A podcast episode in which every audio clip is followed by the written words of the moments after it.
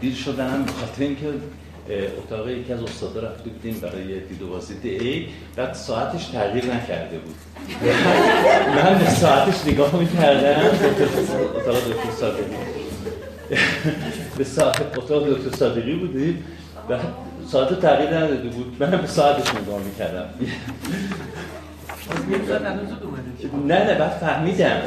بعد فهمیدم. دیگه در حال ببخشید.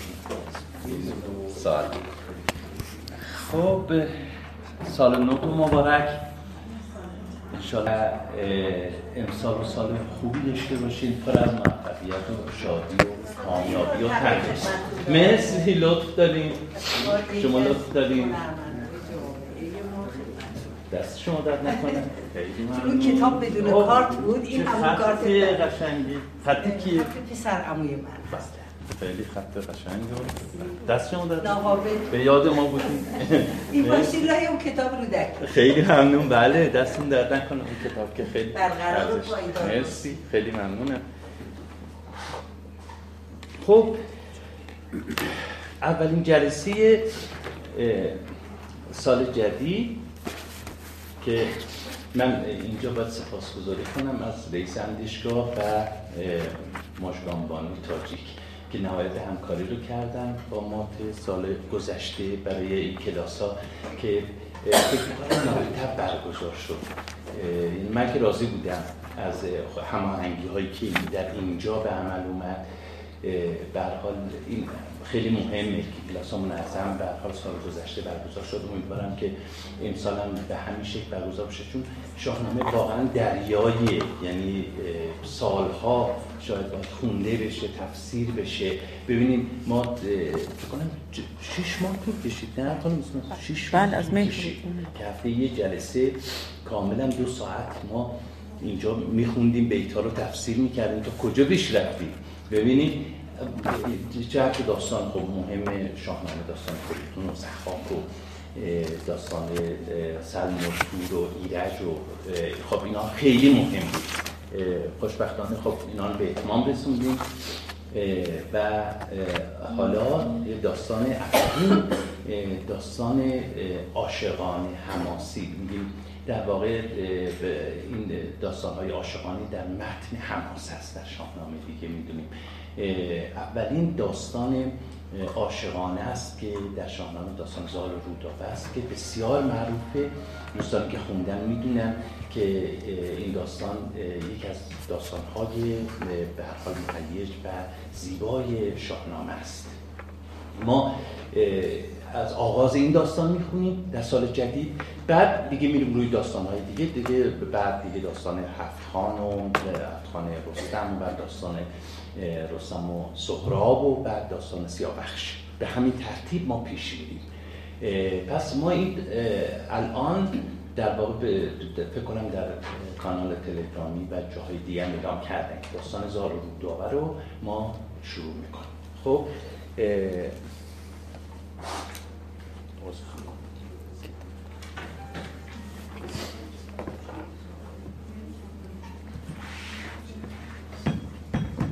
این چاپ هشت جلدی میشه صفحه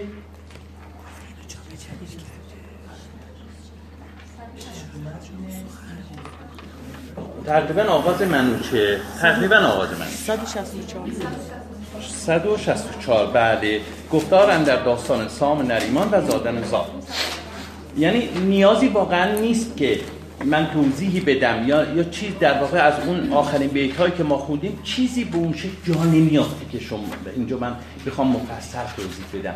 ما داستان سلم و تور رو اگر یادتون باشه منوچه به انتقام ایرج به جنگ سلم و تور میره درسته؟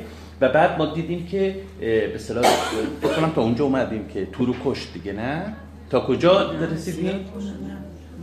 نرسیدیم به انتقام اینها صحنه جنگ رو اعلام کرد که فیلا تا پا تاشون تا کجا تو خون بود بله بله بله. منیچه به حال هم انتقام در واقع هم تو رو می‌کشه و هم سلم رو و انتقام ایرج رو می‌گیره و خودش وقتی که فریدون میمیره به جای فریدون پادشاه میشه و در واقع در اینجا که ما داستان زال و روداور می‌خوایم شروع کنیم آغاز داستان منوچهره.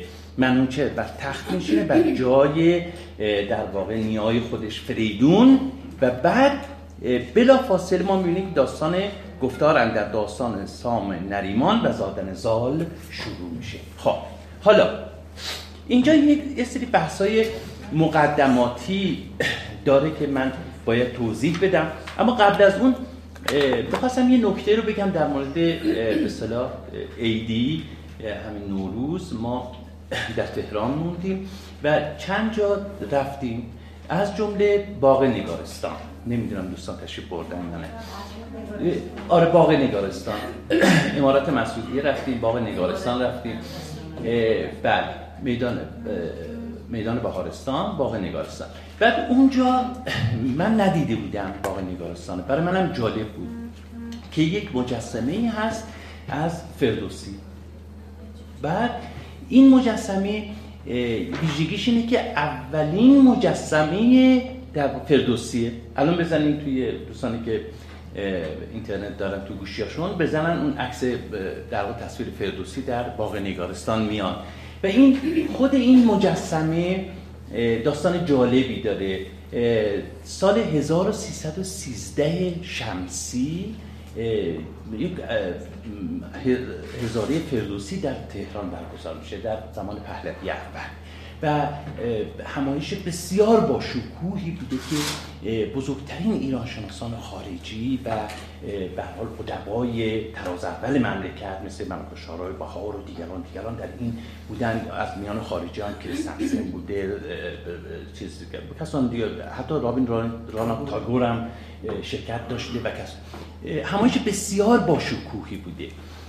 1313 توجه کنید. بعد در همین زمان یعنی یکی دو سال قبل از این 1313 یه دانشجوی ایرانی در اروپا درس میکوندن می‌خواستن برای این هزاره فردوسی کاری انجام بدن. بعد حدود 400 و خورده 400 فکر کنم 10 نفر. از این دانشجوها پول می‌ذارن رو هم و بعد میدن به یک پیکرتراش و مجسم ساز معروف فرانسوی بوده. و تا مجسمه فردوسی رو بسازن جالب بسنم هر کدوم ده فرانک هشت فرانک در اون زمان جمع می‌کنن و میدن به بعد این مجسمه سازم بران خیلی معروف بوده با این پولا که مجسمه نمیساخته.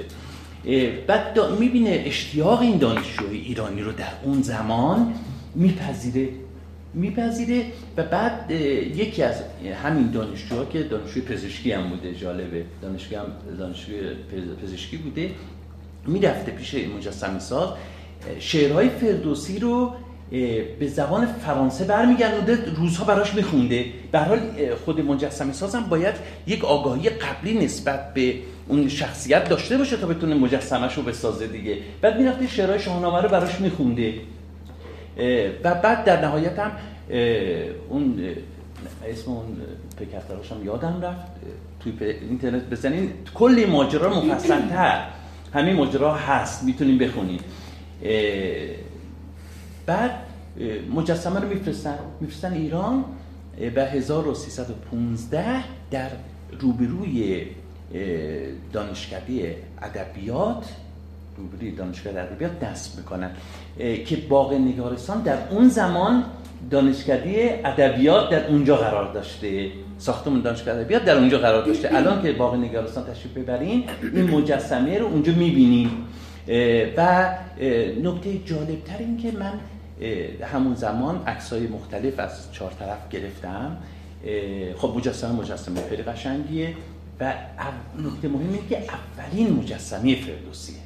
بعدها خب مرحوم صدیقی مجسمه که در میدان فردوسی رو ساخت بعدا زرتشتی های پارسیان هند مجسمه دیگه ساختن که اهدا کردن به دانشکده دانشگاه تهران که الان روبروی دانشگاه ادبیات اون مجسمه رو اگر دوستان دیده باشن اهدایی پارسیان هنده. بعد در خود آرامگاه فردوسی هم خب بازم تندیس فردوسی هست و جای. ولی مهم اینه که این باغ نگار... تندیس که در باغ نگاره نگارستان هست. اولین مجسمه فردوسی بوده و با این توصیفی که گفتم دانشجوهای ایرانی در اون زمان به حال با پول دانشجوی ایرانی. لورنزی. بله. 410 نفر بله. اسامیشون هست. اسامیشون مرحوم باستانی پارزی در کتاب شاهنامه آخرش خوشه. در اونجا اسامیش هم حتی آورد اسامیشون هم آورده. لورنزی در حال این مجسمه رو می‌سازه و میفرستن تهران و در اونجا نصب میشه. خب حالا تا اینجا این همه برحال توی اینترنت هم نگاه کنی توی شاهنامه آخرش خوشه از باستان پارزی این توصیفات هست. ولی نکته که باز به فردوسی مربوط میشه و می‌خواستم بعد نیست که بعد دوستانم بدونن اینکه در چهار طرف این ستون که مجسمه روش نصب شد نوشته داره. خب؟ این ستون در همون زمان نوشته شده. یه طرفش مشخصه که اهدایی دانشجوهای اروپا به هزاره فردوس خب این رو نگاه کنید. و سه طرف دیگه اشعار فردوسی هن. حالا جالبه برای من انتخاب این اشعار جالب بود. یه طرف تمام اشعار پندامیز بود. خب همه اشعار پندامیز معروف هم هست. و یک طرف اشعار تمام بیت های ملی میهنی. خب؟ یه طرف دیگه در مورد همون به صلاح شعر معروف فردوسی که چیز بناهای آباد گردن خراب همون شعر اونو کامل نوشته بودن اون ستون و اون قسمت مربوط به اشعار ملی میهنی برای من جالب بود که اول از همین بیت شروع می‌شد چو ایران نباشد تن من مباد بدین بوم و بر زنده یک تن مباد. بعد خب من یه مقاله نوشته بودم در بخارا چاپ شد بود در مورد همین بیت این دو بیت همه سر به سر تن به کشتن دهیم از آن به که کشور به دشمن. خب این به خیلی بحث انگیزه. به حال من توی مقاله روشن کردم تو بخارا هم چاپ شد یه جای دیگه هم چاپ شد که این دو بیت تکلیف این دو بیت چیه واقعا؟ و سابقش به کجا می‌رسه؟ خب، این دو بیت چو ایران نباشد تل من مباد بدین بوم و بر زنده یک تن مباد. خب این به مصرع اول چو ایران نباشد تل من مباد به این شکل در شاهنامه نیست. یه مقدار تغییر کرده. مصرع دوم یه نفر ساخته. اصلا از فردوسی نیست. اصلا نیست. من اونجا حد زدم که کار حبیب الله نوبخت شیرازیه در همون زمان ها یعنی پهلوی اول. خب در همون زمان. این ساخته و بیت دوم همه سر به سر پند کشتن دهیم از آن به کاملا مال فردوسیه سرود فردوسیه. منتها در بخش که این سردارای افراسیاب به افراسیاب میگن. خب حالا این قسمت ها شاید به صلاح برسیم یا بخونیم. در حال رستم حمله می‌کنه به توران بعد افراسیاب می‌خواد فرار کنه. افراسیاب می‌خواد فرار کنه. و بعد اطراف ما سرداران افراسیاب بهش میگن که چیه که مثل هر بادی میاد مثل بیدی در مقابل هر بادی میلرزی. چرا می‌خوای فرار کنی؟ و بعد برای تهیج افراسیاب و سپاهیان توران این بیت رو در واقع فردوسی میگه اونجا. هم در از زبان تورانیان. همه سر به سر تن بکشتن دهیم. از آن به که کشور به دشمن یعنی ایرانیان اینجا بله. حالا این واقعا از یک دید من فکر کنم راجع به اینم صحبت کردم. اهمیت خود فردوسی رو به عنوان یک سراینده یک چیر دست نشون میده که می‌تونه از زبان دشمن ایران چنین بیتی رو به سرایت که امروزه ما همه به عنوان یک شعر ملی میهنی از حفظ داریم. خب؟ و برای او تفاوتی نکنن ایران با توران رستم با سهراب رستم با اسفندیار. شما بالا می‌رسیم من توضیح مفصل خواهم داد راجع به این داستان ها شما نگاه کنید تو مثلا تو داستان رستم و اسفندیار ما می‌بینیم همون اندازه بیت هایی که اختصاص میده به حرف زدن رستم همون بیت ها رو اختصاص میده به دفاع اسفندیار یا بالعکس یعنی حتی حجم اون بیت ها و سخنان رو هم رعایت می‌کنه. حتی حجم اون و حتی زبان رو هم رعایت می‌کنه تا این حد. خب به حال ما می‌دونیم, می‌دونیم که داستان از زبان یک راوی دانا راوی کل داره نقل میشه. ولی این انسجام این مطالب این داستان بر خود روایت و روایتگری خب به نزد در آوردن این روایت خب به حال این اهمیت داره و اهمیت کار فردوسی رو اینجا نشون میده. و در همین مجسمه فردوسی که ستونه هایی که این شعرهای ملی میهنی نوشته شده. برای من این جالب بود که من توی اون مقاله قدیمی ترین جایی که بیت چو ایران نباشد تن من مباد بدین روم و بر پیدا کرده بودم سال 1322 شمسی بود در لوگوی مجله ایران ما که سرزمینش جهانگیر تفضلی بود. 1322 قدیمی ترین جایی که من پیدا کرده بودم. بعدش مجله آینده بود که چاپ شد بود و اون خب خیلی تاثیر گذاشت که این بیت اصلا در خصوصا جنگ جهانی دوم خیلی رواج پیدا کرد. این شعر به حال بیت های ملی میهنی بود و خیلی تاثیر گذاشته بود روی ایرانیا و حالا در اینجا تاریخ تاریخی که سال 1315 بود. پس بنابراین اون مطلبی که من نوشتم هفت سال عقب بود یعنی ما هفت سال در واقع عقبتر ما اطلاع داریم از این بیت. از این بیت که ساخته شده. چو ایران نباشد تن من مباد بدین بوم و بر زنده یک تن مباد. به حال مثل دومش رو به نظر می‌رسه که حبیب الله نوبخت شیرازی که خودش یک شاهنامه داره که رو دست فردوسی بلند شده صد هزار بیت. نسخش هم هست. بله. خود من دیدم نسخه کتابخانه ملی. همینجاست همین کتابخانه.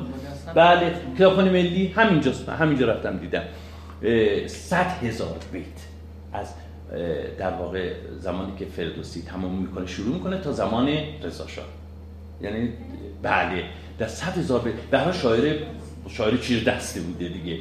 های دیگه ای رو اضافه می‌کنه به نه دیگه از نه تاریخ ایران از زمان یزگرد سوم تمام میشه شاهنامه بله، دیگه. بله. از اسلام شروع می‌کنه تا زمان از داستان های دیگه بله افسون بله بله. اصلا به نه ببینید از این منظومه خیلی زیاده.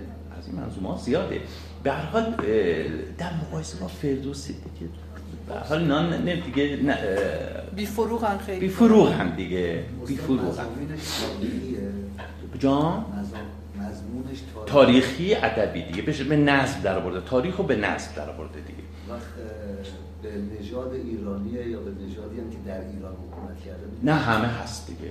همه تاریخ دیگه. روایت تاریخ دیگه. روایت تاریخ.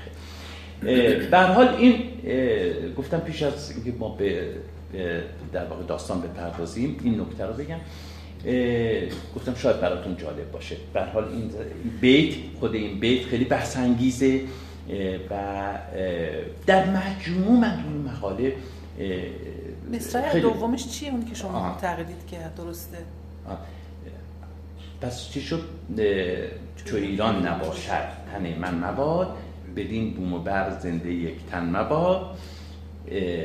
اگر سر به سر تن به کشتن دهیم از آن به که کشور خب اون مثل دومش داستان دیگه ای داره. اصلا مربوط به داستان رستم سهرابه این قسمت. میگه که چو گودرز و هفتاد پور گزین نباشند به ایران تن من مباد. بعد اون مصرع دومش شده چو ایران نباشد تن من مباد. بعد یک مصرع هم که فکر می‌کنیم جناب نوبخت اضافه کرده.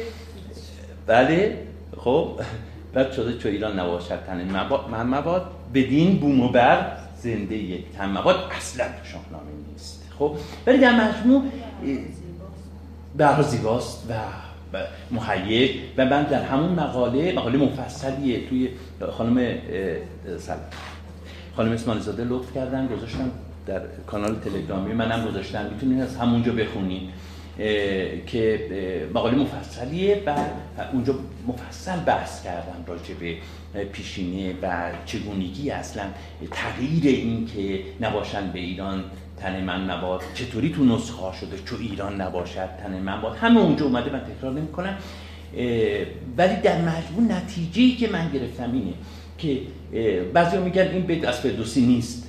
خب من موافق نیستم.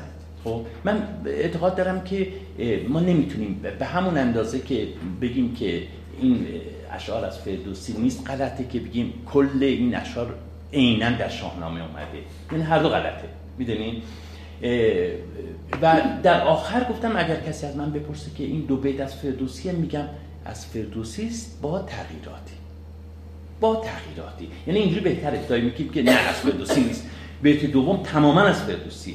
بیت مصرع اولم با تغییرات از فردوسی. فقط یک مصرع رو اونم باز با الهام از شاهنامه کسی سروده به این اضافه کرده. پس بنابراین این دو بیت ما نمی‌تونیم بگیم از فردوسی نیست. می‌دونیم؟ نمی‌تونیم بگیم کاملا از فردوسی نیست. خب اینم نتیجه نتیجه گیری من بود در اون مقاله و هنوزم همین در واقع اعتقاد دارم که نباید با بگیم دو بیت از فردوسی نیست. با توضیح بدیم واقعا با توضیح بدیم. یعنی اگر به کسی از ما خواست با توضیح بدیم با جزئیات بگیم این اتفاق افتاده بر سر این دو بیت. خب حالا می‌رسیم به پادشاهی منوچهر. من فکر می‌کنم در سال گذشته چند بار به مناسبت های فکر کنم راجع به این توضیح دادم در مورد ساختار شاهنامه استراکچر شاهنامه. این ساختار شاهنامه از چیه؟ و این که ما عمدتا دو دسته روایت داریم که در شاهنامه به هم می‌رسن. و در هم ادغام میشن. این دو دست روایت یکی روایتی که از گذشته های دور برای ما از اوستا باقی مونده و اون ساختار نظام در واقع شاهیه و همون که در واقع از که شروع میشه پیشتادیان و کیانیان. خب ما این این ساختار رو در اوستا ما می‌بینیم که گفتیم پیشینه بسیاری از همین پادشاهان زفریدون، ننوچه و دیگران جمشید و این پیشینه هندو ایرانی داره. یعنی ما معادل هندی این پادشاهان هم می‌بینیم. این نشون میده که این اسطوره ها برمیگردن به زمانی که اون آریایان اولیه پیش از این که از هم جدا بشن ایرانی و هندیا خب با همدیگه این آریایان که باز از اون نیای هندو اروپاییشون جدا شدن اومدن به سمت هند و ایران با هم یه زمانی زندگی می‌کردن در شمال جایی که ما الان هند و ایران در, در نظر بگیریم در شمال بخش شمالی جایی که هند و ایران فعلی هست. اونجا نیاکان ما و هندیا با هم زندگی می‌کردن. اونو میگیم آریایان اولیه. خب اونها هم برای خودشون آ... شمال هند و ایران یعنی بین هند و ایران یا سیستان میشه یا پاکستان؟ نه شما. برو بالاتر. برو بالاتر. بله بله. نه منظور شبه هند منظور من کل شبه قاره هند و ایران. اون قسمت های بالا که حتی زیر سیبری مثلا. تا حدی. بالاتر. ببینید چیز بگن که در حوالی البته این تحقیقات مربوط به آریایان که نه. ببینید پژوهش های مربوط به آریایان که خب علامت سوال های بسیاری داره که واقعا موتنشون کجاست؟ ما نمی‌دونیم.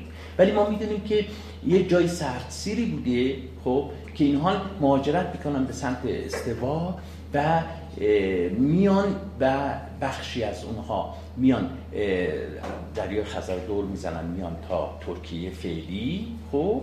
و ایران آسیا صغیر اما تو ترکیه فعلی. و بخشی دیگه میان به هند ایران و هند خب؟ بخشی دیگه میان هند. این تصور در واقع محققان اینه دیگه. و بعد یه بخشی هم که میرن اروپا دیگه. میگن یه پیشینی قائل میشن برای در واقع این اقوام آریایی که میگن هندو ایرانی دیگه هندو اروپایی بخشه هندو اروپایی و زبانهای مشترک هم داریم. ما دیگه با می‌بینیم که خود زبان فارسی چقدر به زبانهای انگلیسی و آلمانی اینها نزدیکی دیگه. می‌دونید دیگه. این هم ناشی از همینه که به حال نیاکان ما در قدیم با هم زندگی می‌کردن. حالا ما به اون اروپایی کار نداریم. دست کم می‌دونیم که یه رابطه نزدیکی ما با نیاکان ما با هندیا داشتن. یک های مشترکی داشتن. آریایانی که قبل از این مهاجرت به ایران و هند این تردیدی درش نیست. ویکندر هم مفصل بحث کرده تو دو تا کتابش شاهنامه هندی هست توضیح میدم. توضیح خب نیاکان پس آریان اینا هم برمیگرده به اسطوره های اولیه ایران و هند. توجه کنید ایران و هند. خب ما می‌بینیم که معادل های مثلا جمشید و ییمه در هند هم هست. فریدون سرای تاونه در هند هم هست. خب اجیده حاکه باز در اونجا هم هست. البته به تمام کمال نه اختلافاتی هم خب طبیعی هست. ولی نشانه ها شما می‌بینیم ببینید در وداها در قدیم ترین متون هندی وداها تا میاد به هایی دارن مثل مهاباراتا خب رامایانا مهاباراتا این در با معادل شاهنامه ما در هند مثلا مهابارات هاست توجه کنید خب اینا باز با تغییراتی ما یه سری اسامی اینا و داستان ها و این اصول ها رو در این منابع هندی هم ما می‌بینیم. خب پس ما یک اسطوره مشترک با هندی ها داشتیم. توجه کنید می‌خوام به این برسم که در ایران چارچوب ساختار شاهنامه رو می‌خوام توضیح بدم. ساختار شاهنامه پس بخشش به اوستا می‌رسه. گفتم اوستا منشأش کجاست؟ بخشی بخشی اسطوره های مشترک هند و ایرانیه. خب حالا به بقیهش کار نداشته باشیم به بقیهش کار نداشته چون ابهامات خیلی زیاده. مثل اینکه در واقع ما یه چراغ بگیریم در زیر سرزمین محالودی بخوایم دنبال چیزی بگردیم. خب طبیعیه که خیلی مشکله. ولی ما در اینجا در این بخش که داریم توضیح میدیم بخشی که شاهنامه رو به روی ماست می‌خوایم حالا می‌خوایم تحلیل کنیم این میراث هندی برای ما بسیار مهمه. هم زبان سنسکریت زبان ودایی برای ما مهمه برای تفسیر اوستا زبان اوستایی و هم اسطوره های هندی برای ما بسیار مهمه در تفسیر اسطوره های ایرانی. خب اینا هم به هر حال مشترکی داشتن. الان یعنی فهم اوستا شاید بدون دانستن زبان ودایی زبانی که وداها بهش شاید دشوار باشه. و الان ایران شناسا بسیار کمک می‌گیرن از زبان ودایی برای تفسیر اوستا. چه به لحاظ زبانی خصوصا به لحاظ زبانی و چه به لحاظ حتی محتوایی. خب حالا پس این ساختار شاهنامه بخشش به اوستا برمیگرده این که این پادشاهان مثل کیقوباد کیکاپوس و جمشید و فریدون و دیگران خب و بخش مهمی از این در واقع مطالب شاهنامه مطالب شاهنامه در این ساختار پیچیده شده به خاندانهایی برمیگردن که در مرحله متأخر و جدیدتر وارد حماسه ملی میشن. خب این خاندان ها مثل خاندان سکایی رستم یا خاندان کارن. خاندان کارن یا قارن که پسر کاوه بود. خب این خاندان گودرزن که ما می‌دونیم که خاندان گودرز پسرش گیو و پسرش بود بیژن پسر گیو و کسان دیگه روحام و دیگران چه نقش مهمی در شاهنامه و داستان شاهنامه بازی می‌کنن. داستان بیژن و و داستان های دیگه بسیار اهمیت دارن. و خاندان دیگه. خب پس ما دو تا بخش رو می‌تونیم متمایز کنیم. در شاهنامه یکی بخش که شاهانه که منشه اونها اوستاست و بخش دیگه داستانهای مربوط به خاندانهای بزرگ ایران شهر که در مرحله متأخرتر وارد حماسه ملی میشن و با هم در میآمیزن و از این در هم آمیزی این داستان هاست که داستان های با شکوهی مثل داستان رستم و اسفندیار و رستم و سهراب به وجود میاد. شما رستم اسفندیار رو در نظر بگیرید ما با یک شخصیتی مواجهیم که خب طبیعیت در اوستا جایگاه بسیار مهمی داره. من گشتاس یا ویشتاسپه خب یا اسفندیار و زریر زریر و دیگران. خب از یک طرف دیگه ما باز با شخصیت های سرکار رو داریم که در مرحله متأخرتر وارد این داستان ها میشن. مثل چی؟ اسفندیار گودرز و کسان دیگه. پس این, ساخت من اینو به خاطر این توضیح دادم که ما در از این زمان و حتی قبلتر این عناصر جدید تر رو وارد حماسه وقتی وارد حماسه ملی میشه ما می‌بینیم. خب الان در زمان پادشاهی منوچهره که این عناصر جدید وارد میشن. خب پادشاهی منوچهر ما یه قسمت فکر می‌کنم اگر یادتون باشه سام وارد میشه. خب این سام عنصر تازه وارده. خب ما قبلا نداشتیم. یا این در در اوستا نیست. خب در اوستا نیست. رستم در اوستا جایگاهی نداره. و اینها در مرحله متأخرتر وارد در حماسه ملی میشن. و سام هم از همین زمانه که از زمان منوچهر از قبلتر به عنوان یک سردار برجسته منوچهر که منوچهر رو کمک می‌کنه در جنگ با توران تور در جنگ با تور و سر همین سامه. خب که داستانش الان می‌خونیم ما. داستانش رو الان می‌خونیم. پس از قبل ما در زمان منوچه این سام وارد در واقع حماسه ملی میشه و به عنوان یکی از سردارهای سردار بزرگ منوچه حالا این سام سامه در اوستا داریم ما. خب به عنوان منتها منتها. ببینید در اوستا در اوستا ما یه شخصیتی داریم. من فکر کنم اینم توضیح دادم چون به مناسبتی که الان می‌خوایم داستان زال و رودابه رو بخونیم یه مروری سریع من مرور می‌کنم. یه شخصیتی داریم به نام کلساسپه یا گرشاسب گرشاسب که شنیدین دیگه. خب گرشاسب کلساسپه در واقع پهلوان بزرگ اوستا کلساسپه یا گرشاسبه نه رستم. رستم هیچ جایگاهی نداره در اوستا. این گرشاسبه که جایگاه بسیار بزرگی رو در اوستا داره. خب این کلساسپه یک لقب داره به نام سامه. سامه یعنی سیاه. خب؟ و بعد یه لقب دیگه داره به نام نعیر یمنه یا نرمنش. یا امروزی میگیم ندیمان نریمان. نریمان اما نعیر یمنه یا نرمنش. این لقب دو تا لقبی که کریستاس داره و خودش به سه تا شخصیت در حماسه ملی ما تبدیل میشن یعنی میشکنه یه شخصیت میشکنه به سه تا شخصیت تبدیل میشه. خود نریمان سام و چی؟ گرشاس پس وقتی که این سکاها میان گرشاس رو که در عربستان خب بسیار معروف بوده و همه میشناختنش اینها به عنوان نیای خاندانی خودشون به حساب میارن خب؟ در واقع ما می‌تونیم بگیم به یک شکل نسب سازیه خب؟ ما می‌دونیم که سکات در مرحله سکات در مرحله متأخرتر یعنی در حدود دوره پارتی هستن که میان و در سیستان ساکن میشن و داستانهاشون در میامیزه با داستانهای ایرانی. خب پس به حال اینها گرشاس رو به عنوان میان خودشون می‌دیدن. خب اون سلسله نسب پهلوانان سیستان رو من گفتم. پس اول گرشاسبه خب بعد نریمان توجه کنید نریمان بعد سام سام بعد زال درسته؟ بعد رستمه بعد یه فرامرز و بعد سهراب و فرامرز و بعد سرای فرامازر برزی. اینو چی؟ اون نسب نامه رو توی اینترنت هم هست شما می‌تونید. پس تا اینجا رو با باید تو ذهنتون باشه. پس ما قبل از اینکه بیایم این داستان تفسیر کنیم و بخونیم باید این در ذهنتون باشه. پس این پهلوانان سیستان خب نظام پادشاهی سیستان. پس از گرشاس شروع میشه. نریمان سام زال. رستم پس در ذهنتون خب؟ خب حالا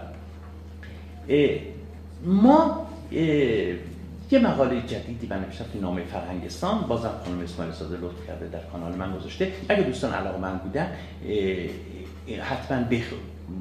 بخونن چون ارتباط داره باز با همین بحثایی که الان ما می‌کنیم. عنوانش هست چرا آرش چرا داستان آرش در شاهنامه نیست؟ بحث, بحث من اونجا پاسخ به این پرسشه. واقعا چرا نیست در شاهنامه؟ ببینید در هم از همین بخش ها ما می‌بینیم که یه سری عناصر تازه وارد میان وارد حماسه ملی میشن. عناصر قدیمی رو پس خب شما در جایگاهی که باید داستان آرش باشه در زمان منوچهر ما در اوستا داریم در متون پهلوی داریم که آرش در زمان منوچهر افراسیاب حمله می‌کنه به ایران خب و بعد در نهایت صلحی میشه و قرار قرار بر این میشه که آرش از کوه دماوند تیراندازی کنه هر جای تیر نشست همونجا مرز ایران توران باشه. خب افراسیاب. ما اینو در شاهنامه نمی‌بینیم. خب چرا نه؟ چرا؟ چرا در شاهنامه بر نیومده این؟ خب و این طبق مطول پهلوی داستان اینه دیگه. آرش به تیر میدازه و تیرش خب میره تا رود جیهون بر تنه و درخت گردویی می نشینه و بعد افراسیاب اون تیر رو نشانه گذاشته بودن میارن به افراسیاب نشانه نشانه خودش رو می‌بینه و مجبور میشه تا اونجا عقب بنشینه. که کلا جیهون همیشه یه مرزی بوده بین ایران و توران. خب ما این داستان در شاهنامه ما نمی‌بینیم. در صورتی که هفت بار خود نام آرش در شاهنامه هست. حتی اشاره به تیراندازی آرش هم هست. خب چرا؟ چرا در شاهنامه نیست؟ به خاطر ورود این عناصر تازه وارد به حماسه ملی خاندان سام زال و رستم میان و تغییراتی در این حماسه ملی رخ میده که جایی برای تیراندازی آرش باقی نمیمونه. چرا؟ به خاطر اینکه اصلا طبق بر اساس یه سری تغییراتی که در حماسه ملی رخ میده اساسا افراسیاب در زمان منوچه وجود خارجی نداره. افراسیاب در زمان جانشین در منوچه نوزره که تازه ظهور می‌کنه. پس بنابراین افراسیابی نیست که اصلا آرش تیراندازی بکنه.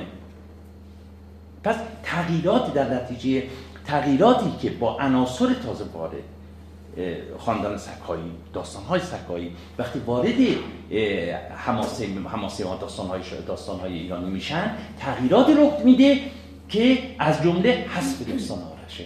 حالا اونجا من مفصل بحث کردم. اگه دوستانی که علاقه من باشن می‌تونن در واقع مقاله رو ببینن علاقه مقاله رو ببینن. با جزئیات اونجا من بحث کردم.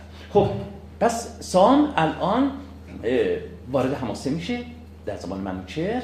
و در زمان که منوچهر می‌خواد انتقام بگیره در, در واقع در زمان فریدون دیگه. با این اون بخشایی که مربوط به سام هست و مبارزش با تور و سلم در زمان پادشاهی فریدون رخ میده. ولی منوچهر همین کار است دیگه. اواخر پادشاهی فریدون می‌دونیم منوچهر انتقام می‌گیره و همه کارهای مهم دلاوری های مهم رو منوچهر انجام میده. و بعد اونجا ظهور می‌کنه و بعد در همین جا در زبان منوچهر هم اون در واقع پهلوانی سام همچنان ادامه پیدا می‌کنه. پس در اینجا که ما می‌بینیم داستان سام و زال به این طریقه که وارد حماسی ملی ما میشه. خب؟ حالا قبل اینکه داست باز داستان شروع کنیم من چند نکته دیگه بگم. خب سامو شناختیم پس. پهلوان بزرگی که در زمان منوچهر و اواخر فریدون در زمان منوچهر از خاندان سکایی سیستان. خب این سکاها قومی بودن که از زمان هخامنشیان حتی در کتیبه های داریوش هم هست. دو طایفه در واقع سکاها بودن که اینها نسبت به آریاییان خود سکاها هم آریاییان حالا اختلاف نظر هست ولی عمدتا نظر بر اینه که خود سکاها هم آریاییان منتها آریاییانی که در اومدن هند و ایران خب در اینجا با اون آریای سکاهای آریای تفاوت دارن. چرا؟ به خاطر اینکه اونا همچنان اون خوی در واقع بدوی و خوی به صلاح بیابانی خودشون همچنان حفظ کردن. ولی آریایی که توی ایران اومدن دیگه شهرنشین شدن و یک جانشین شدن و به حال متمد از یک نظر متمدن تر شدن. توجه کنید متمدن تر شدن. پس این سکاها دیگه در شمال ایران همیشه مزاحم این حکومت ها بودن. همیشه مزاحم این حکومت ها بودن. و بعد یک بخشی از این سکاها میان و سیستان رو می‌گیرن. دیگه مجبور میشن در زمان اشکانیان حکومت سکاها رو بر سیستان به رسمیت بشناسن. خب؟ پس این خاندان سکایی ما می‌دونیم میان و در سیستان حکومت می‌کنن. و نشانه هاشو در حماسه در خود شاهنامه ما می‌بینیم. رستم سام زال درسته؟ و بعد به واقع هم سیستان یک حکومتی بوده در زمان پارتیان که در دست سکاها بوده. در دست سکاها بوده و سکستان یا سیستان اسمیه که به همین مناسبت به این منطقه داده میشه. در قبل وجود نداره. در قبلش وجود نداره. این سگستان یا سیستان به حدود قرن مثلا یک و دوی پیش از میلاد رو تصور کنید که این سکاها میان و اینجا سیستان رو می‌گیرن و برها در اونجا به عنوان یک شاهک در زمان پارتیان حکومت می‌کنن. خب؟ پس در اینجا ما با یه شخصیت سام توضیح دادیم خب؟ اینا اصلا تاریخ نیست. من اصلا نمی‌خوام وارد تاریخ بشم. یه بخشی که تاریخی بود من براتون روزی دادم. حالا این که ما بتونیم این سام و زار رو چطوری با تاریخ ارتباط بدیم تاریخ اشکانیان مثلا بسیار پیچیده و بغرنجیه که من نمی‌تونم واردش بشم. واقعا مشکله که حالا ما بگیم که رستم با کدوم شخصیت پارتی قابل مقایسه است. حالا اونم خب من یه جایی بسیار فلسفه بحث کردم که خب دشواره. بسیار دشواره و واقعا ایران شناسان موندن که خب با چه کسی چه شخصیت تاریخی قابل تطبیق رستم یا سام یا زال یا دیگران. برای بهتره که من وارد نشم. چون بسیار پیچیده است. خب پس ولی اینو قطعی می‌دونیم که سام زال و اون داستانی که الان داریم می‌خونیم مربوط به داستانهای هستش. که اومده با داستانهای ایرانی درآمیخته می‌بینیم اینجا با بنوچه در همینجا ما داستان زال و رودواره می‌بینیم که چطور چگونه با داستان منوچه درآمیخته خب؟ در مورد واژه زال واژه زال به معنی پیر ریشه زر پیر شدن ریشه زر پیر شدن. و خود زر هم باز همین در همین معنیه. به معنی پیره چرا پیر هست؟ چرا گفتن پیر؟ فکر کنم که بخونیم داستانو. به همون جایی که رسیدیم من خب آره همون. می‌خوام برسیم جدا من توضیح ندم. یعنی بیت به بیت که خوندیم و رسیدیم به این واژه ها به این مفاهیم من اونجا براتون توضیح میدم. پس اجازه می‌خوام که من داستانو شروع کنم. بله نریمان خب در مورد خود گرشاست هم در شاهنامه سخنی نیست. خود این دلیلی نیست. بله خود گرشاست هم نیست. خب.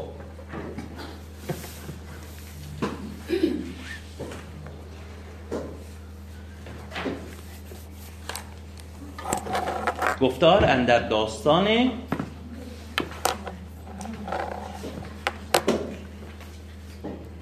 سام نریمان پس سام پسر نریمان. اون کسر اضافی بنوبت دیگه اینو می‌دونیم دیگه نه؟ و زادن زال. من, من فکر کنم که همین با این توضیحات هم شما رو در متن این داستان قرار داده باشم که این, این داستان چگونه حالا شکل گرفته. کنون پرشگفتی یکی داستان بپیوندم از گفته باستان. ببخشید این نسخه جدید گویا عنوانش تغییر کرده. صفحه 96 صفحه 96 دوستان؟ دوستان داستان زال و رودابه منوچه رو نگاه کنید حدود بیت های چه رو نگاه کنید پیدا بکنید در هر چاپی داشته باشین. داستان زال و رودابه عنوان خیلی خوب. اولش بله. پیدا کردن دوستان؟ حدود پادشاه منوچهر بیت چه حدود زال هم که بیت اوله دیگه. خب کنون پر شگفتی یکی داستان بپیوندم از گفته باستان. بپیوندم از گفته باستان. ما اینجا گفته باستان من فکر کنم راجع به اینم خیلی توضیح دادم. الان که داره میگه به پیوندم از گفته باستان گفته باستان یعنی شاهنامه ابو منصوری. توجه کنید. شاهنامه ابو منصوری که به نصر فارسی است. گاهی اوقات هست میگه نامی خسروان. خب گاهی اوقات میگه گفته باستان. همه اینها اشاره داره به اون منبع کار خودش. منبعی که داره از روی اون شاهنامه رو به نظم در میاره فردوسی. خب؟ اینجا به پیوندم یعنی چی؟ یعنی به نظم درآورم. پس پیوستن یک معنیش یعنی به نظم درآوردن. در شاهنامه جاهای دیگه هم به کار رفته. نمی‌دونم تا اینجا از اول شاهنامه تیم و فکر می‌کنم بوده یادتون رفته. به پیوندم از نامه پیوستن پس یعنی چی؟ یعنی به نظم درآورد. اختصاصا یعنی به نظم درآوردن نگه کن که مر سام را روزگار چه بازی نمود ای پسر گوش دار گوش کن ببین که چه روزگار چه بازی هایی بر سر سام درآورد. نبود ایچ فرزند مر سام را. دلش بود جوینده کام را. کام یعنی فرزند داشتن دیگه. برمیگرده به همون مصرع اول. نگاری بودن در شبستان اوی ز گلبرگ رخ داشت و از مشک موی. معمولا در واقع چهره رو به برگ گل تشبیه می‌کنن دیگه. برگ گل به خاطر اون تراوت و نازکی و ظرافت چهره. و اینجا هم بگه گلبرگ رخش مثل گلبرگ بود و موهاش هم مشکی رنگش رو میگه از و هم بوی مشک هم رنگ مشک و هم بوی مشک. بله. از آن ماهش امید فرزند بود. ما توی شاهنامه معمولا امید بیشتر تو نسخه های کهن امید اومده به جای امید با تشدید میم. توجه کنید امید اومده در نسخه های کهن. اینجا هم درست استاد خالقی در مهد گذاشته. از آن ماهش امید فرزند. امید فرزند بود. از اون زن که خوشی چهره برومند بود. ببین یه سری واژه ها من بارها گفتم که در شاهنامه ما یه معنی خاصی داریم. اون چیزی که ما امروزه میگیم برومند اصلا در شاهنامه نیست. توجه کنید. اون معنی نیست. خصوصا در اینجا نگاه کنید. ببینید بر معنی خودشو داره یعنی سمر میوه خب اومن پسفند دارندگی. یعنی باردار بود. حامله بود. امروزه میگیم حامله بود. خب دقیقا یعنی حامله بود. پس اون خوشی چهره اون زیباروی کسی زنی که صورتش چون خورشید زیبا بود باردار بود. برومند بود. یعنی اومند هم می‌دونیم پس فنده دارندگیه دیگه. زمادر جدا شد بدان چند روز نگاری چو خورشید گیتی فروز به چهره نکو بود برسان شید. مثل خورشید مثل خورشید چهرش زیبا بود. میگه اون فرزندی که من چهرش زیبا بود. به چهره نکو بود برسان شید ولیکن همه موی بودش سپید. خب از همینجا مشکل از همینجا به وجود میاد. صورتش زیبا بود. ولی موی بچه سفید بود. خب سفید موی کس ندیده که بچه از مادر با موی سپید زاده بشه. مشکل کار از همینجا شروع میشه.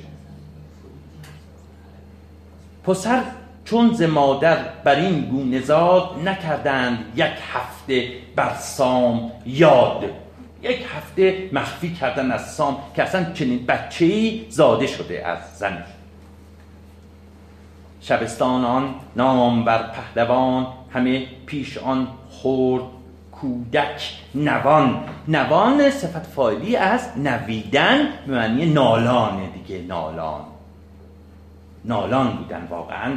این شبستان سام شبستان حرم سر حرم حرم شاه نالان بودن که چگونه این خبر رو باید به سام بدهن کسی سام یل را نیارست. نیارست گفت که فرزند پیر آمد از خوب جفت می کسی یارا و توانایی یارستن من صحبت گفته بودم فعل موین که معمولا با یه فعل دیگه میاد دیگه نه؟ فرزند؟ توانستن یارستن و که فرزند پیر آمد از فرزند پیر آمد از خوب. فرزند پیر آمد. ببخشید. نه درست گفتید چیز هر دوش میشه. اینجا هر دوش میشه. هر دوش میشه. هر دوش میشه. استاد خالقی خونده فرزند من همینجوری خوندم. مثل من خونده. که فرزند پیر آمد از خوب جفته. پیر آمدن فرزند به هر دوش میشه. فرزند مشکل یکی دایه بودش به کردار شیر. برای پهلوان اندر آمد دلیر. اینا غیر دیگه. یعنی به حال اون جرأت کرد که ببینید دایه باز معنی دایه باز با امروز متفاوت ها دایه به معنی امروز فقط به بچه شیر میده دیگه درسته؟ ولی در قدیم اصلا اینجوری نبوده. دایه یعنی پرورش دهنده بچه و مقام بسیار بزرگی داشته در دربارها که بچه رو پرورش می‌دادن که محدود به خود زن هم نبوده. که در واقع به خانواده و مرد هم بوده که بچه رو چکار می‌کردن؟ پرورش می‌دادن. یکی دایه بودش به کردار شیر برای پهلوان اندر آمد دلیر با جرأت جسارتی که داشت بالاخره اومد به پهلوان بگه که چه اتفاق افتاده. خب چرا می‌گفتن؟ موی سپید چرا باید پنهان می‌کردن؟ و نمی‌گفتن به سام. به خاطر اینکه خب غیر غیر عادی ممکن هر خانواده ای الان امروزه اگر یکی بچه موی سفید به دنیا بیاد کاری ندارن. این اصلا این اتفاقات نمیفته ولی در گذشته واقعا اینجوری نبوده. یعنی در خصوصا در دیانت زرتشتی هر نقصی رو در کودک تصور می‌کردن که این اهریمنیه. اهریمنیه. نقصی که در کودک. داشته. خصوصا موی سفید. این مفتن اهریمنیه خب از طرف دیگه شما توجه کنید اونا که شاهنامه خوندن می‌دونن. توی داستان رستم و دیو سپید خب دیو سپید موهاش چه رنگیه؟ سفید. سفیده. تنش سیاهه و موهاش سفیده پس بنابراین داشتن موی سپید نماد دیویه. یعنی دیوان چنین بودن. اهریمنان چنین بودن. یعنی این هم وقتی که زال با موی سپید زاده میشه تصور می‌کنه این یه موجود اهریمنیه. و این موجود اهریمنی رو باید چکار کرد؟ می‌خونیم. هیچکس پیر نمی‌شد که موش سفید شه که این حکیم مو سفید داشته می‌گفتن اهریمنیه. برای بچه. خب برای بچه. دیوه دیوه که بچه نبوده که. نه از اونم از اول سفید بوده. ظاهرا سفید بوده. یعنی اینجوری نبوده که ما تصور کنیم که اون دیوه پیر شده موهاش سفید شده. نه. نه نه نه نه نه.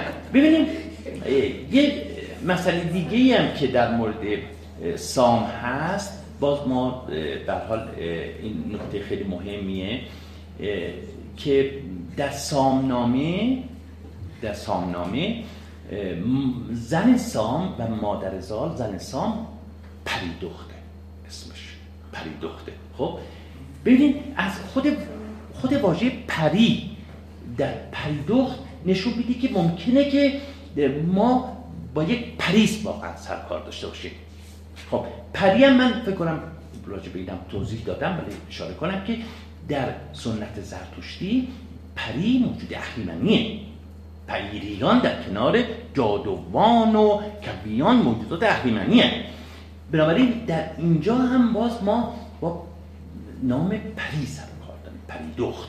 خب ازدواج سام با یک پری شوم بوده. توجه کنید شوم بوده. در بندهشت ما داریم که کسانی که با پری آمیزش می‌کنن با پری آمیزش بچه هاشون زنگی میشن. یعنی غیر معمول دیگه غیر معمول. و اساسا خود گرشاس یکی از اتهاماتی که بهش زدن که هرگز به بهشت نمیره اینی که با یک پری خوابید. با پری آمیزش کرد. یه پری به نام خنسعیتی و هر کس دیگه هم که با پری آمیزش می‌کنه یا بچهش این, این داریم ما نمونه هاشو داریم. که بچهش به سرنوشت بدی مبتلا میشه. مثلا در مورد سیاوخش در مورد حتی سهراب در مورد این پیشینه مثلا تحمینه رو هم بعضیا نظر بر اینه که پیشینه پری داشته. خب خود سیاوش هم مادر سیاوش هم بعضی میگن به حال یه نظر هست که پیشینه پری داشته و کسانی دیگه. خب در اینجا هم توجه کنیم ما که در سامنامه نام به این زن زن در سام پریه پری دخته. و در اینجا هم که سام با موی سپید که سپیده که زاده میشه. استاد ببخشید. اجازه میدین به آخر جلسه. یادتون نره یادداشت کنید. دوستانی که سوال دارن یادداشت کنن تا آخر جلسه. خب صحبت کنم قرار بعد خب طبیعیه که وقتی که یه بچه اهریمنی زاده میشه اون رو بر سر راه بذارن الان در بسیار موارد بچه های سالم هم بر سر راه می‌ذارن. حالا چه برسد این به حال بچه اهریمنی. خب بعد داستان رو حالا می‌خونیم. که بر سام یل روز فرخنده باد. دل بدسگالان او کنده باد. پس پرده اندر یل نامجوی یکی پاک پور آمد از ماه روی پسر تنش نقره پاکو پس تنش میگه چیه سفید بوده دیگه؟ نقره نقره. تنش نقره پاکو رخ چون بهشت بروبر نبینی یک اندام زشت این توصیفیه که دایه می‌کنه پیش سام. برحال با زمینه رو آماده می‌کرد. که خبر رو به سام بده. از آهو همان کش سپید است موی. چون این بود بخش تو ای نامجوی. بله بی قسمت تو. سرنوشت بخش به معنی تقسیم دیگه. یعنی همون سرنوشتی که تقسیم شده بر هر شخص بر هر فردی. میگه سرنوشت تو هم این چنین بخش شده که تو چندارای چنین فرزندی شوی. خب آهو به معنی عیب در شاهنامه بارها اومده. این واژه رو در ذهن داشته باشیم آهو به معنی عیب. از آهو از عیب از میان عیب ها یه عیب داره. بخواد یه عیب داره که موش سپیده. فرود آمد از تخت سام سوار. به پردندر آمد سوی نوبهار. اون نوزادی که تازه به دنیا آمده چو فرزند را دید موگش سپید ببود از جهان سر به سر ناامید. خب طبیعی که حالش بد شد دیگه. خب ناامیدی بهش روی کرد وقتی فرزند رو آنگونه دید. ببینید ما باز این با اینجا با یه واژه‌ای داریم که باز با معنی امروزی اگه بخوایم یعنی چی ببود چو فرزند را دید مویش سپید ببود از جهان نامید بود. از سر سر جهان نامید بود. خب با اون چیزی اگر بخوایم به معنی امروزه بگیریم هیچ معنی درستی ازش در نمیاد. من فکر کنم در این موردم بودن به معنی شدنه توجه کنید در شاهنامه فراوان داریم. اگر به معنی بودن بگیریم به کل بیت معنیش عوض میشه و زمان اصلا فعل عوض میشه. هم بوید پهلویه به معنی شدن. بوید شده بود به معنی شدنه. منتها نامید شد. نامید شد. سوی آسمان سر برآورد راست ابا کردگار او به پیگار خواسته. گاهی به اصطلاح کفرایی هم میگیم دیگه نه؟ کسی که به اصطلاح نامید میشه از زندگی و اتفاقی براش میافته و بعد رو می‌کنه به خدا و به حال چیزایی هم میگه دیگه. میگه با پروردگار به پیگار خواست پیکار کرد ستیزه کرد با پروردگار همینه. میگه ای خدا این چیه به من دادی؟ این چه فرزندیه؟ نمی‌دونم. پس خدایی کجا رفته؟ مثلا هم چیزی. مثلا.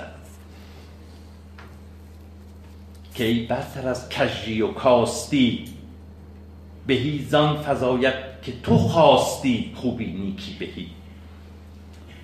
اگر من گناهی گران کرده ام اگر کیش آهرمن آورده ام به پوزش مگر که کردگار جهان به منبر ببخشاید در نهان.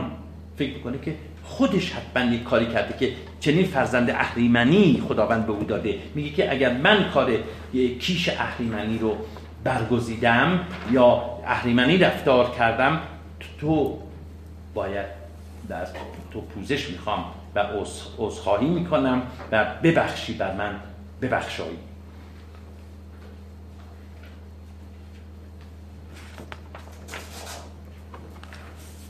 بپیچید همین تیر جانم ز شرم بجوشد بپیچد همین تیر جانم ز شرم بجوشد همین در دلم خون گرم.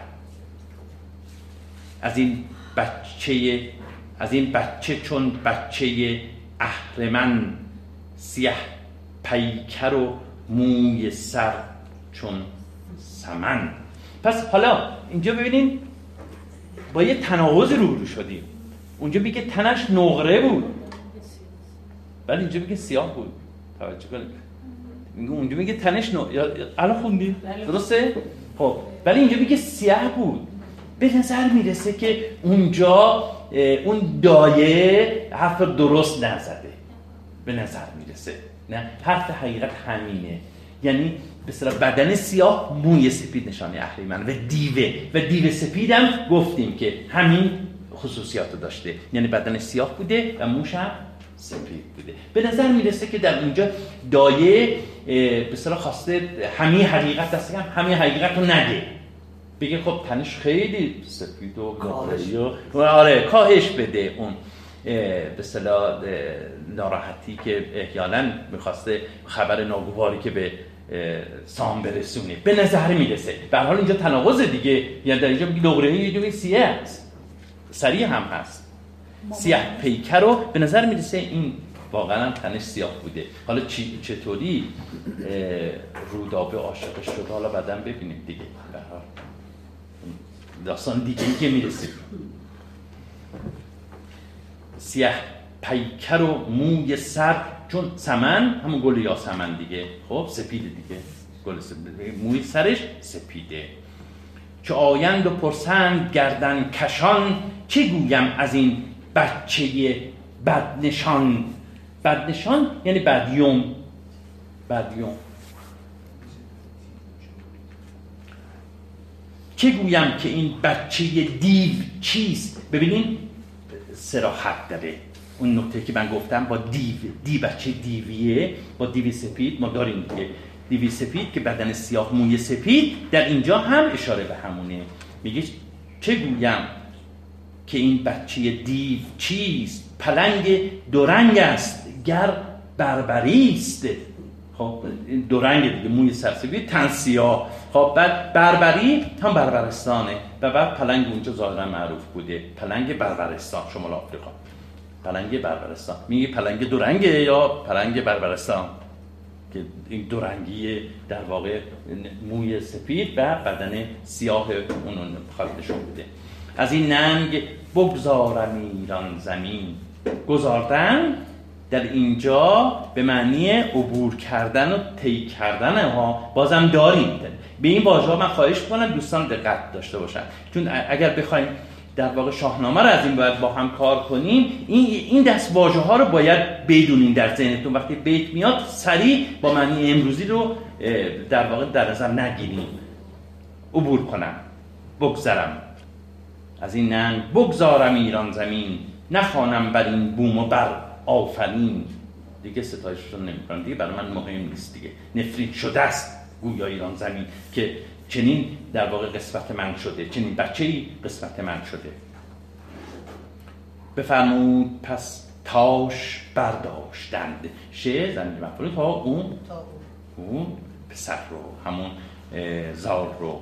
بفرمود پس تاش برداشتن از آن بوم و بر دور بگذاشتن. به جایی که سیمرغ را خانه بود. بدان خانه آن خورد بیگانه بوده پس جایی گذاشتن که در واقع محل خانه سیمرغه پس با بنابراین در اینجا ما با یک پرنده آشنا میشیم به نام سیمرغ که خیلی خود این پرنده هم خیلی بحثانگیزه و به حال به سادگی نیست. حالا توضیح میدم راجع به سیمور هم توضیح میدم. به جایی که سیمور را خانه بود بدان خانه آن خورد یعنی خورد یعنی اون بچه خب طبیعه دیگه بیگانه بود. نهادند بر کوه و گشتند باز. باز گشتند. برآمد بر این روزگاری دراز. پس این که بچه رو بر سر کوه می‌ذارن یا بر سر راه می‌ذارن از قدیم بوده. و معمولا هم این بچه های این داستان هایی که ما خوندیم در میان اقوام سامی هم که می‌دونیم هست دیگه. داستانی کی بود میان اقوام توی سامی؟ موسا داستان موسا و به حال ارتباطی نداره ولی به حال در میان همه اقوام هست. در مورد بسیار بسیاری از پادشاهان هم گفتن در اروپا هم هست. به حال این بچه ها رو که بر سر راه می‌ذارن که از بین برن معمولا از بین نمیرن. معمولا از بین. داستان اودیپ همین داستان دیگه پیشگویی پیشگویی می‌کنن که اودیپ پدرش رو می‌کشه با مادرش ازدواج می‌کنه. خب و بعد وقتی که به دنیا میاد می‌زنن سر کوه کیاپرون و بعد اونجا که دیگه ولی اونجا به حال نجات پیدا می‌کنه و پیداش می‌کنن بزرگ میشه میاد همون کارو می‌کنه. پدرش هم می‌کشه با مادرش ازدواج می‌کنه. در همین در مورد همین جور یعنی اینا سام در تصور سام اینه که می‌ذارن دیگه به حال سیمرغ و حیوانات دیگه بدرنش ولی این اتفاق نمیافته. اون در واقع زنده میمونه. حالا می‌رسیم به سیمرغ. سیمرغ خب پرنده اولا اولین ویژگیش اینه که اروپی کرده دیگه. یعنی بسیار بزرگی داره. و اینکه سخنگوی و داناست آگاهه. ربطی هم به جادوگری داره. خب ربطی هم به جادو. چون پرشو میسپره به زال حالا داستان می‌خونه دیگه.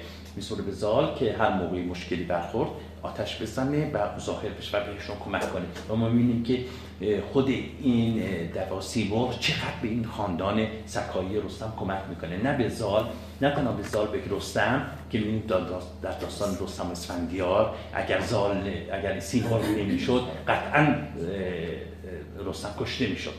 رستم کشته می‌شد. مادر رستم. در مورد اونم می‌رسیم باز. زادن رستم رستم آنقدر جسه بزرگی داشت که نمی‌تونست در واقع بزایاند رودابه و بعد اون میاد با پرهاش و کمک می‌کنه تا رستم زاده میشه. در مورد افراد دیگه خاندان رستم هم همینجور در گشتاستانه هم هست در فرامرزنامه بزرگ هم هست که فرامرز, فرامرز وقتی که کشتی ها شکسته میشن و همه یاراش در, در پراکنده میشن در دریا اونجا تنها چیزی که به ذهنش می‌رسه که پر سیمرغ رو آتش بزنه و سیمرغ میاد و نجاتشون میده. و یکی از ویژگی داره که میگم وقتی که سیمرغ بر آسمان پرواز می‌کنه جلو نور خورشید می‌گیره و همه جا تاریک میشه. در فرامرزنامه بزرگ هم همینجور هست. این توصیف اومده.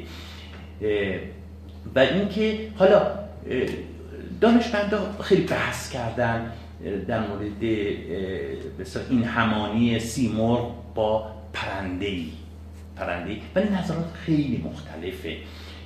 من فکر کنم که یکی از بهترین مقالاتی در مورد سیمرغ نوشته شده این مقاله به انگلیسی سرشم کنین شاید منم دارم به از هانس پیتر اشمیت که این ناشناس بسیار بزرگی بود.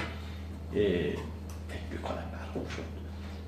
هانس پیتر در مورد سیمرغ که اون بیشتر با شاهین یکی می‌دونه. با شاهینه. جهانگیر کوورجی کویاجی از پارسیان هنده و اون دو تا کتاب داره به شاهنامه. خیلی بحث های بسیار داغی داره در مورد هم شخصیت های شاهنامه. سیمرغ با دورنا یکی می‌دونه. سیمرغ با دورنا یکی می‌دونه. بعضیا با خفاش یکی دونستن. با خفاش یکی دونه. به حال نظرات خیلی مختلفه که این سیمرغ با کدوم یک از این حیوانات قابل تطبیقه. به حال با هر کدوم از این این حیوانات که قابل تطبیق باشه اون حیوانات که ما می‌شناسیم با اون توصیفاتی که در شاهنامه جای دیگه از سیمرغ می‌بینیم هم هماهنگی نداره. خیلی شاید هم یه حیوان بیده به قول شما منقرض شده. نمی‌دونیم. به این آره به حال این اسطوره‌ایه. یعنی ما باید من فکر می‌کنم که ما باید این اسطوره‌ای تصور کنیم. یک مرغ در واقع اسطوره‌ای که نامش در اوستا اومده. در اوستا اومده.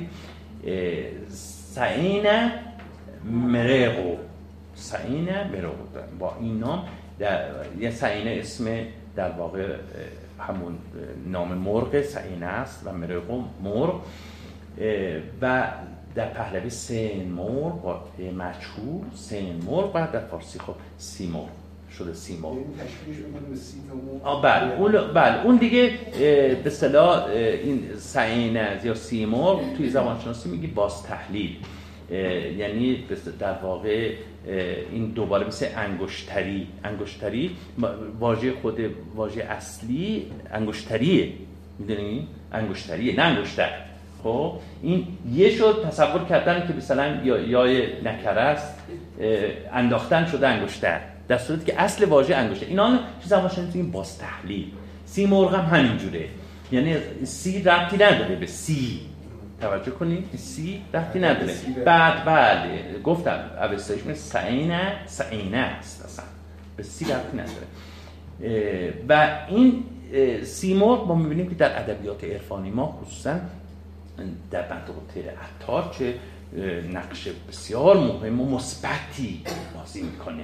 خب این سیمرغ در مینوی خرد میگه که به این بر روی درخت همه تخمک و دور کننده بدی ها می نشیند و هنگامی که این سیمرغ بر روی این درخت می نشیند هزار شاخه رو شاخه شکسته میشه و هنگامی که برمیخیزد هزار شاخه می‌روید. این توصیفیه که برحال در مینوی خرد متون پهلوی دیگه هم هست اشاره داره به این سیمور بنابراین ما در اوستا و متون پهلوی با یک بچه مثبت سیمرغ سر کار داریم. به این نکته توجه داشته باشید. می‌خوام بعد می‌رسیم به می‌رسیم. به یک بچه مثبت سیمرغ سر کار داریم ما. خب؟ و در اینجا هم می‌بینیم که بچه مثبتش هست. این سیمرغی که میاد سال رو نجات میده. انقا. بله. انقا که عربیشه دیگه. انقا که عربیشه. بله. انقا رو بلند است بله. انقا هم گفتم انقا هم گفتم خب پس این سیمرغ سیمرغ در اوستا بچه مثبتی داد در متون پهلوی. هم همینجور من روایات رو می‌تونیم ببینیم و بعضیش فقط من اشاره کردم. و در شاهنامه ما با دو گونه سیمرغ مواجهیم. یک سیمرغی که طرفدار خاندان رستمه. می‌بینیم که خاندان سام خاندان سکایی رستمه.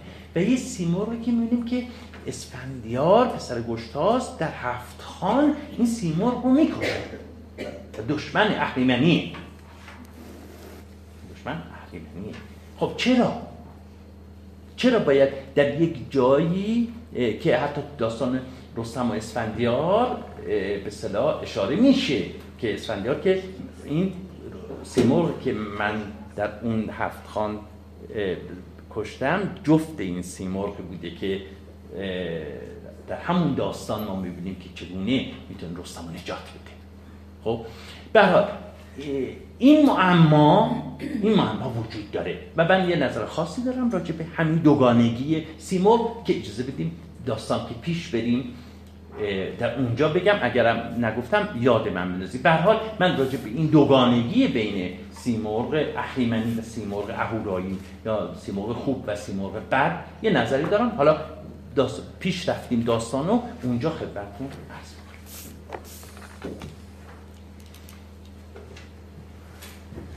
خب یه نکته دیگه هم هست. باز هم می‌خوام که رسیدیم به اون بیت من توضیح بدم.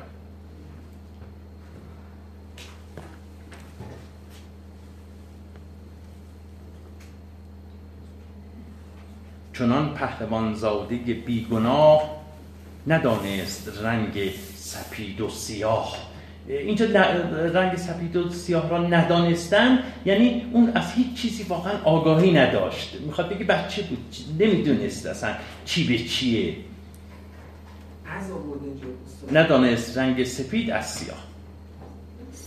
پدر مهر و پیوند بفکند خار به سادگی به سادگی پدر اون مهر پسری و پدری رو در واقع بیرون کرد. افکند دور افکند به راحتی برید از اون مهر پسری و اونو بر سر راه گذاشت.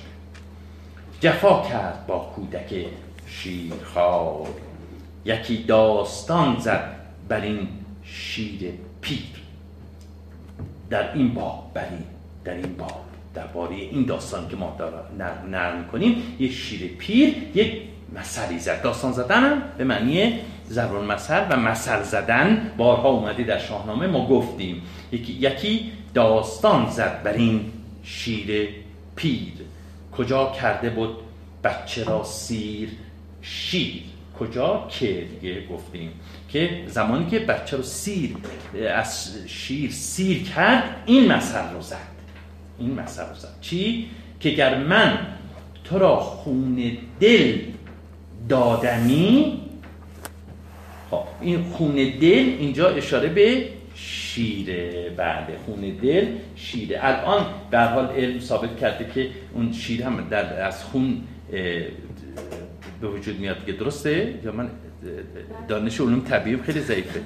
آره همینجوره دیگه. از خون به حال شیر تولید میشه دیگه. از خون تولید نمیشه؟ رشتهشون می‌خوره درست گفتم؟ بله. آره. آره. حال حالا. حالا کار نداریم. میگه که که گر من تو را خون دل دادمی یعنی شیر دادم. خب؟ سپاس ایچ بر سرد ننهادمی. خب؟ میگه منت. سپاس یعنی منت. پس میگه که من وظیفم بوده که به تو شیر بدم. حتی حیوان هم مثل می‌زنه از حیوان. میگه من وقتی که به صلاح این شیر میدم تو وظیفه منه. منتی بر سرت من ندارم. این شیر میگه. وقتی بچه شو شیر شیر. شیر دران. شیر حیوان شیر حیوان. شیر حیوان وقتی که بچه شو که سیر حسابی شیر داد و سیرش کرده بعدش یه داستانی میگه یه زبان مسئله مسئله میگه. مثلا چیه؟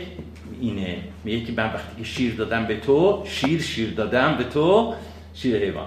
شیر دادم به تو منتی بر سرت ندارم. وظیفه من بوده که به بچه شیر بده. یعنی حیوان هم متوجه شده که در وقتی شیر میده به من منتی نداره. وظیفشه. که تو خود مرا ویژه خون دلی تو اصاره زندگی من. اینجا خونه دل اینجا اصاره زندگی من. تو بخشی از وجود من اصاره زندگی من خلاصه زندگی من. تو دلم بکسلد گرز من بکسلی دلم پاره می شود. اینجا گذراستا فعل گذراست. دلم پار دوتاش. دلم پاره میشه. وقتی که از من جدا بشی وقتی تو از من دور بشی من دلم پاره میشه. دلم بکسلد متوجه شدین؟ گسلیدن گسلیدن در اینجا گذراست. آره. تا تاثیر قرار گرفتین؟ آه. خانوما تا تاثیر قرار گرفتن. بله. میگه وقتی که جدا بشی من دلم پاره پاره میشه. وقتی تو از من بکسلی جدا بشی. اون ویژه هم قید در واقع میگیم قید تاکید دیگه. یعنی که تمام و کمال. به تمام و کمال.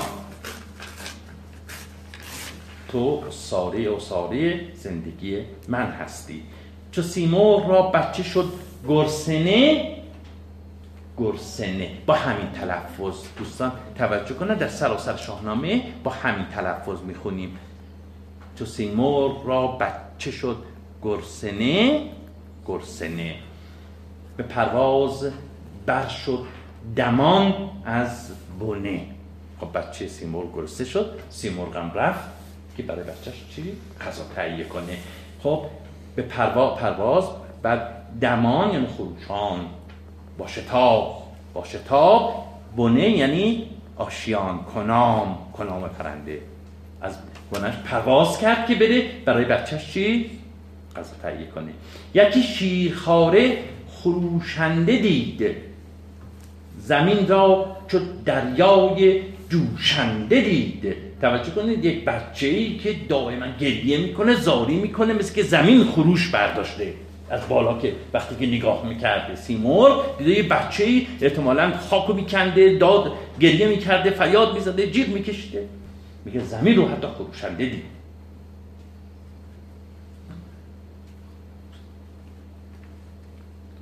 زخاراش گهواره و دایه خاک سنگ خارا. مثل, مثل گهوارش سنگ خارا بود و دایه که باید اونو شیر می‌داد و پرورشش می‌داد خاک بود. خاک بود. تن از جامه دور و لب از شیر پاک. نه جامعی داشت نه شیر کسی بهش می‌داد. به گردندرش تیره خاک نژند. به سربرش خورشید گشته بلند. خاک در واقع نژند اینجا معنی کنیم خاک ناسازگار. خاک ناسازگار. در زیرش خاک ناسازگار بود و در بالا هم خورشید برش میتابید و آفتاب داغ بر بالای سرش بود. پس نجم پست و ناسازگار. پلنگش بودی کی مام و باب. دلسوزی تمام میگه پلنگش بودی. کاچکی مام و باب مگر سایه یافتی زافتاب. میگه حتی انسان هیچ حتی اگر یک پلنگ هم پدر و مادر این بود لاقل یک سایه درست می‌کرد بر سر این بچه که این آفتاب اینجوری نسوزه. تا چرا به به انسان؟ حتی حیوان هم می‌شد پلنگ هم می‌شد که این کاری رو فرود آمد از ابر سیمرغ و چنگ بزد برگرفتش از آن گرم سنگ. اون قدرتی که سیمرغ داره اومد و چنگا رو زد و بچه رو گرفت و بزد برگرفتش از آن گرم سنگ. ببردش دمان تا به البرز کو که بودش بر آنجا کنام گروه. پس این سیمرغان ظاهرا یه گروهیه. و در کجا آشیان داشتن؟ در البرز. البرز کجا بود؟ نخیر. نخیر. البرز با البرز امروزی تطبیق نمی‌کنه. حالا پیش بریم. این البرز رو گفته بودیم گفته بودم. آها. این البرز کجاست؟ بله. الان اینجا که داریم هند آفرین. هنده این توصیفات که ما در این داستان توجه کنید در این داستان. از البرز داریم بیشتر در یک کوه در شرق ایران در هند. حدودای شبه هند, پاکستان مثلا. این قسمت هاست به نظر می‌رسه. ما نشاناشو داریم نشاناش هم به آفرین. اینجا هم هست. نشانهاشو داریم می‌رسیم به نشانهاش. الان فعلا اینو داشته باشین. پس این البرزی که میگه بیشتر در اون شرق ایرانه. نشانهاشو می‌خونیم. نشانهاشو می‌خونیم بعد.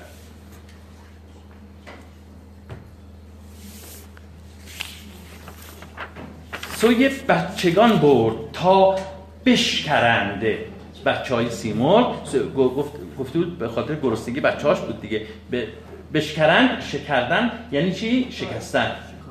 شک... نه شکستن. شکستن. آره. خورد کردن. شکردن خورد کردن. خورد کرد تا اونها خورد کنن بخورن.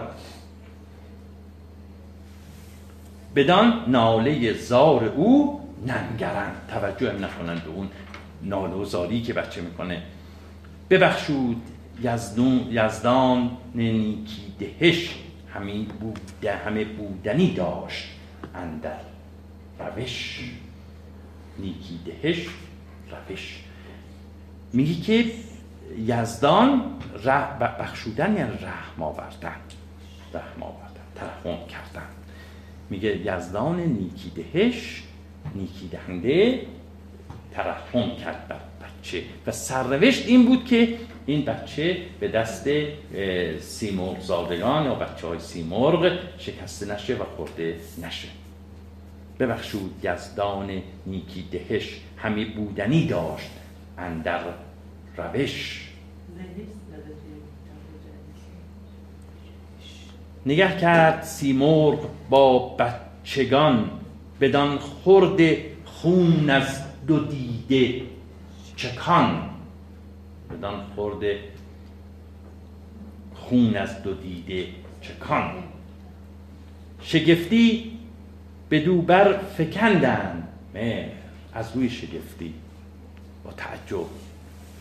از روی تعجبه که این بر اون مهر. خب طبیعیه که تعجب هم داره که چطور بچه سیمور گرسنه و یه تومه اومده و بعد یه دفعه بر تومش چیکار کنن؟ عشق ببرزن مهر ببرزن بر تومشون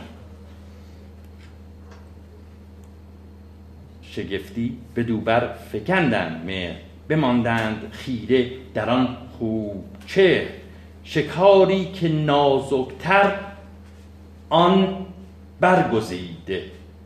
بدو داد تا او به لب میمزیده. میگه از اون شکارهای دیگه ای که سیمرغ کرده بود یک گوشتای نازکترش انتخاب کرد داد به این بچه که چیکار کنه؟ مزه مزه کنه. به مزه مزه کنه. به چشه مزه مزه کنه. بر این گونه تا روزگاری دراز برآورد و دارنده بکشاد راز خب ما اینجا یه واژه داریم برآوردن. بر این گونه تا روزگاری دراز برآورد و دارنده بکشاد راز. برآوردن در اینجا و در چند جای دیگه شما هم داریم. به معنی پرورش دادن و پروردن. توجه کنید. معنی پروردنه. ما درست چند تا بیت بعد از این داستان ما داریم که در زیر سیمور میگه که در زیر پرت حالا این پرت اینجا باز با توضیح میگه که در زیر پرت به پروردم ابا بچگانت برآوردم. ببین ابا بچگانت این ته یعنی تو را اینجا مفعول چی؟ بیواسطه تو را با بچگان برآوردم. یعنی چی؟ پرورش دادم. بازم داریم توشان پس برآوردن به معنی تربیت کردن و پرورش دادن.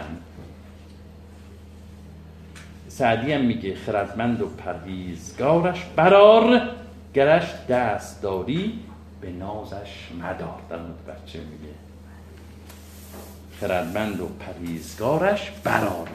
برآوردن برآوردن یعنی پرورش دادن پرورش دادن. و دارنده هم اینجا خداوند. میگه خداوند برها رازی رو در نهان داشت که این بچه زنده بمونه. و رازش چیه؟ که زال زنده بمونه و رستم از او زاده بشه. چنان کودک خورد پرمایه گشت بران کوه بر کاروان ها گذشت. خب سال بزرگ می شد و اون کوپای کوه هم کاروان ها عبور می کردن ما با این کاروان کار داریم. با این کاروان بعد هم بخونیم گفتار اندر خواب دیدن سام نریمان. به سام نریمان رسید دو بیت نخوندید چرا؟ یکی مرد شد چون یکی یکی زاد سرو. آزاد سرو. خب؟ برش کوه سیم و میانش چو قرب برش کوه سیم سینه. سینش برجسته. دیدین این کسانی که به صلاح پرورش اندام عکساشون دیدین دیگه؟ سینه های بسیار برجسته و کوه. قوی.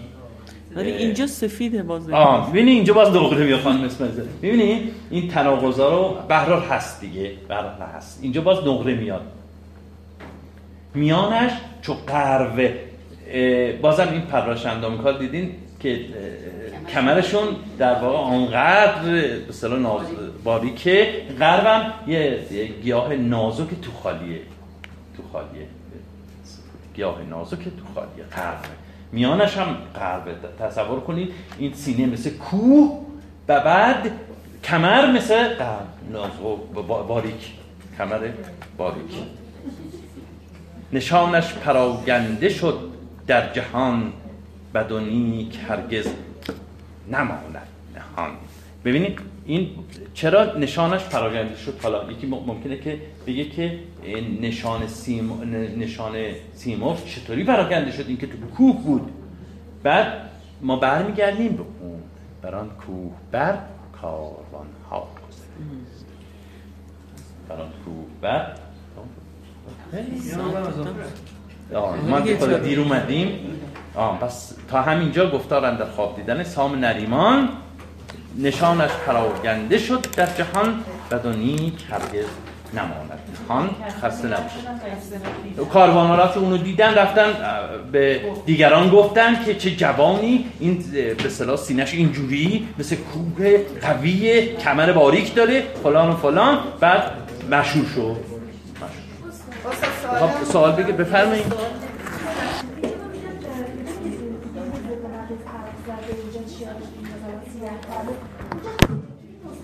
سیاه چشم سیاه چشم سیاه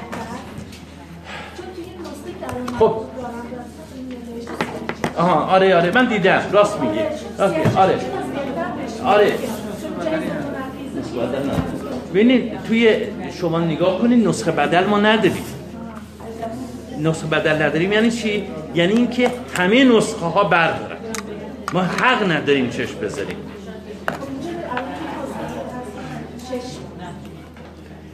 ما ما خان ببین توجه کنید وقتی که میگیم نسخه با چاپ فرق می‌کنه. نسخه خطی یعنی نسخه هایی که از قدیم از شاهنامه مونده. نسخه چاپی یعنی چاپ شده. پس بنابراین اون نسخه محسوب نمیشه. نسخه میشه منیسکریپت که تا آه این تحصیل. شما بگین این تحصیل. خب پس از خودشون کسی که این تحصیل کرده بپرسین از کجا آوردی. من نباید جواب بدم. متوجه شدی من نه مهم نیست برای من. دیگه برای من مهم نیست. برای من مهم اینه که توی 15 تا نسخه که از قدیمی ترین و معتبرترین نسخه های شاهنامه هست اینجا برداریم ما. پس دیگه برای من مهم نیست. یا هر نسخه چاپی کسان دیگه بیارن چشم بذارن. برای من نسخه مهمه. متوجه منظورم شدی؟ نسخه خطی مهمه منیسکریپت اصلش. بله بله. کنام آشیانه آشیانه پرندگان. کن. بله آشیانه کنام آشیانه پرنده آشیانه درندگان. خدا نگهدار شما. خدا.